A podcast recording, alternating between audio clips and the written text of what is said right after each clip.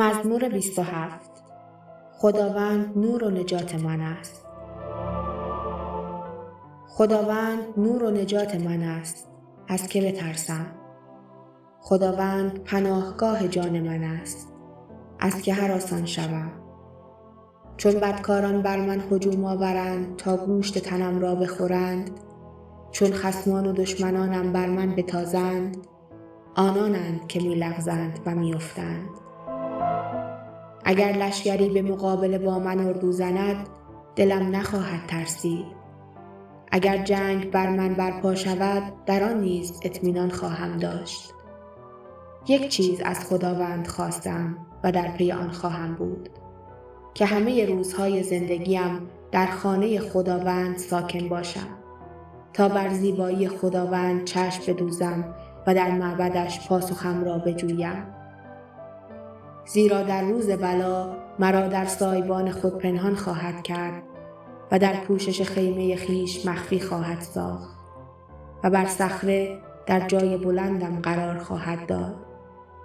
آنگاه سرم بر دشمنان گرداگردم افراشته خواهد شد و با فریادهای شادی در خیمه او قربانی خواهم کرد و برای خداوند خواهم سرایید و خواهم نواخت.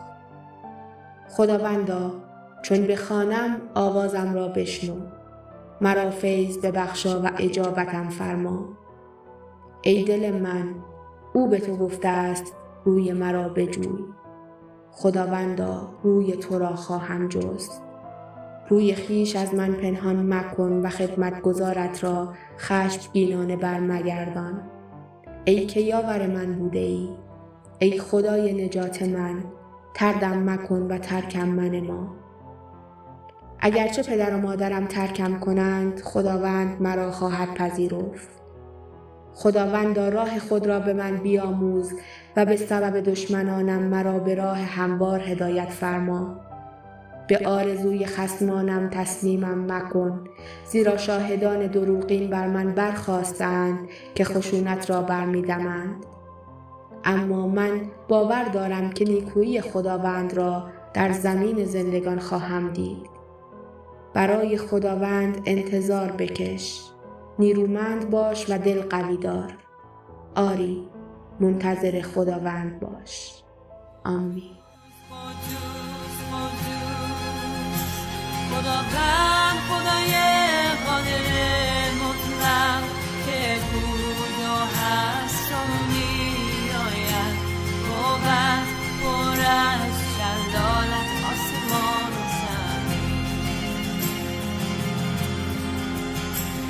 سزاوار سزاوار سزاوار سزاوار ای بنده خدا که خون خود را فدا کردی. از همه غمهای جهان مردم را فریاد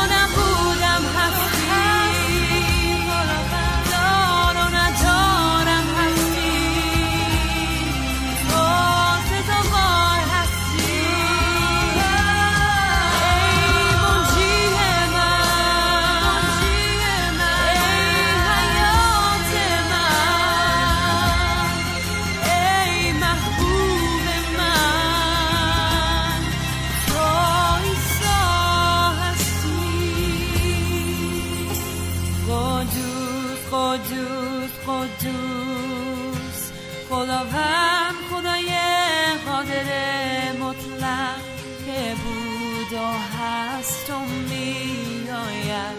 بود پر از شلالت آسمان و زمین. بود پر از شلالت آسمان و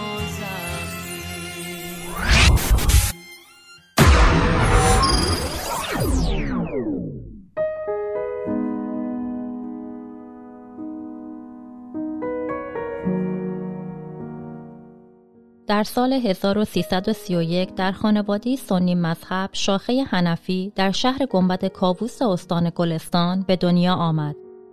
به سبب تاثیر زیاد پدرش که همیشه مشتاق این بود که همه هشت فرزندش مسلمانان راستینی باشند، وی قصد داشت که پس از اتمام تحصیلات دبیرستان برای رسیدن به جایگاه یک عالم مذهبی به دانشگاه الازهر مصر برود. اما به دلیل عدم تمکن مالی این آرزو هیچگاه محقق نشد. او همواره در جستجوی فهم ذات خدا با پشتکار فراوان نسبت به مطالعه کتب مذهبی اقدام می کرد.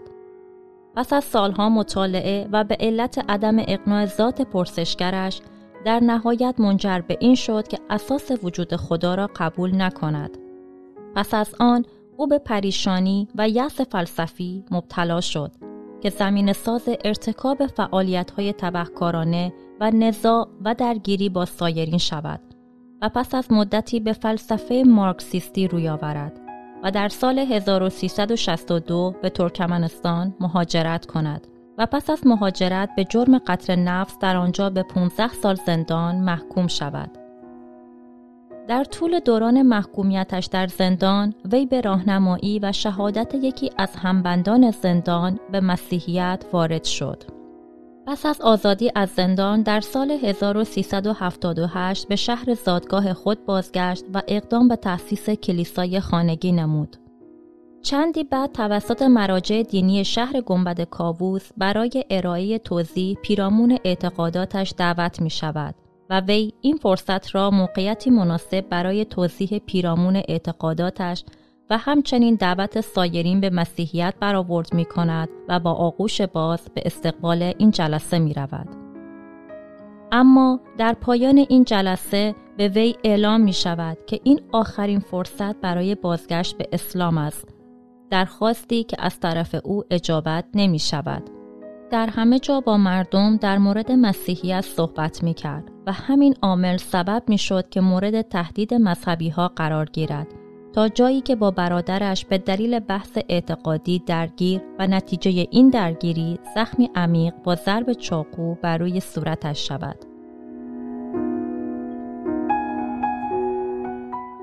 در تاریخ دوی آذر 1384 تنها یک هفته پس از احضارش گروهی ناشناس او را رو بودند و پس از مدتی جسد وی را جلوی منزلش رها کردند.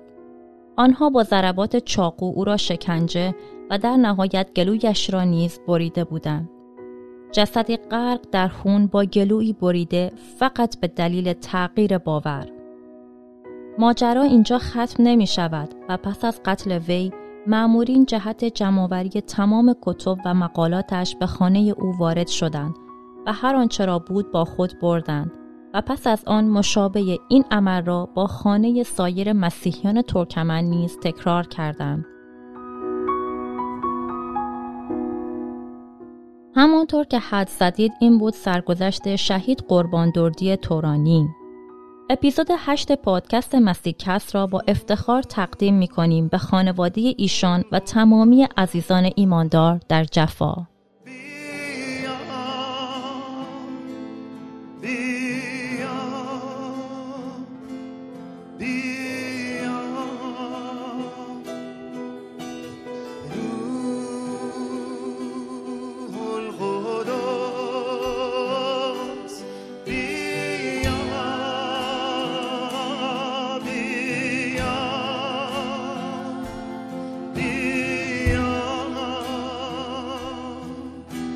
سازی قلب ما را با حضور روح القدس بیا تجهیز کن.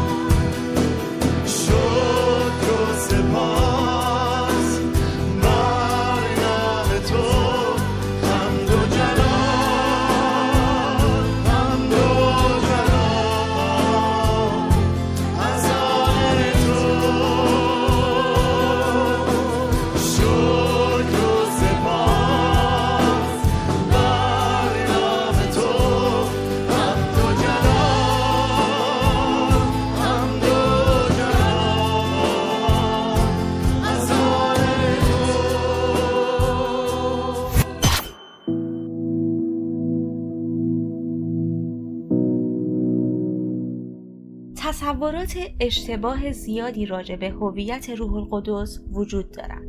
بعضی ها به روح القدس مثل نیروی سحر آمیز نگاه می‌کنن.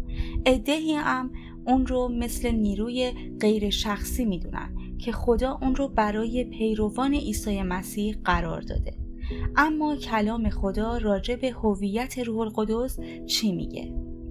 کتاب مقدس خیلی ساده و واضح میگه روح القدس خداست. همونطور به ما میگه که روح القدس دارای شخصیته وجودی که دارای اندیشه، اراده و احساسه.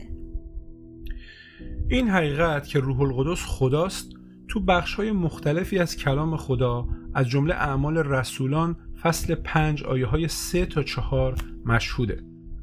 تو این قسمت جایی که حنانیا به روح القدس دروغ گفته بود پتروس خطاب بهش اینطور میگه. به انسان دروغ نگفتی بلکه به خدا. در واقع این آیه خیلی واضح مشخص می‌کنه که دروغ گفتن به روح القدس دروغ گفتن به خداست. همینطور از اونجایی که خصوصیات و صفات خدا به روح القدس هم اطلاق میشه می‌تونیم اینطور استنباط کنیم که روح القدس خداست. برای مثال این حقیقت که روح القدس حاضر مطلقه تو کتاب مزامیر فصل 139 آیه های 7 تا 8 دیده میشه. از حضور تو به کجا می‌توانم بگریزم؟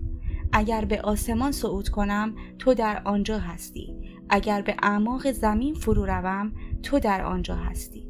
همینطور در اول قرنتیان فصل دو آیه ده تا یازده ما شاهد خصوصیت حاضر مطلق بودن روح القدس هستیم اما خدا این امور را توسط روح خود بر ما آشکار ساخته است زیرا روح خدا از عمیقترین اسرار خدا آگاهی دارد و آنها را بر ما آشکار می سازد.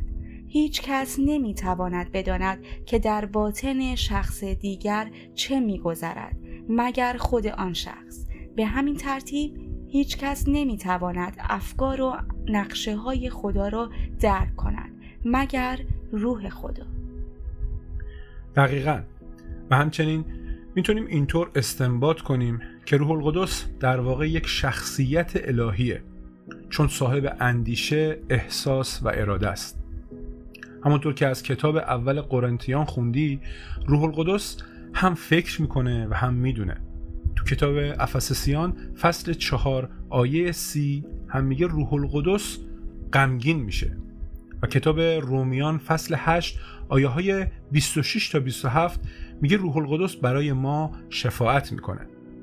بله روح القدس مطابق ارادهش تصمیم می‌گیره که به این مورد تو اول قرنتیان فصل دوازده آیه های هفت تا یازده اشاره شده.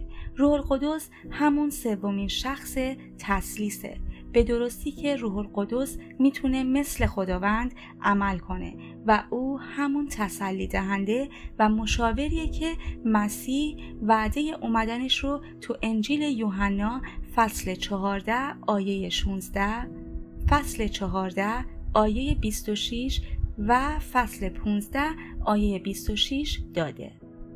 حالا سوال اینه روح القدس چه قدرتی داره؟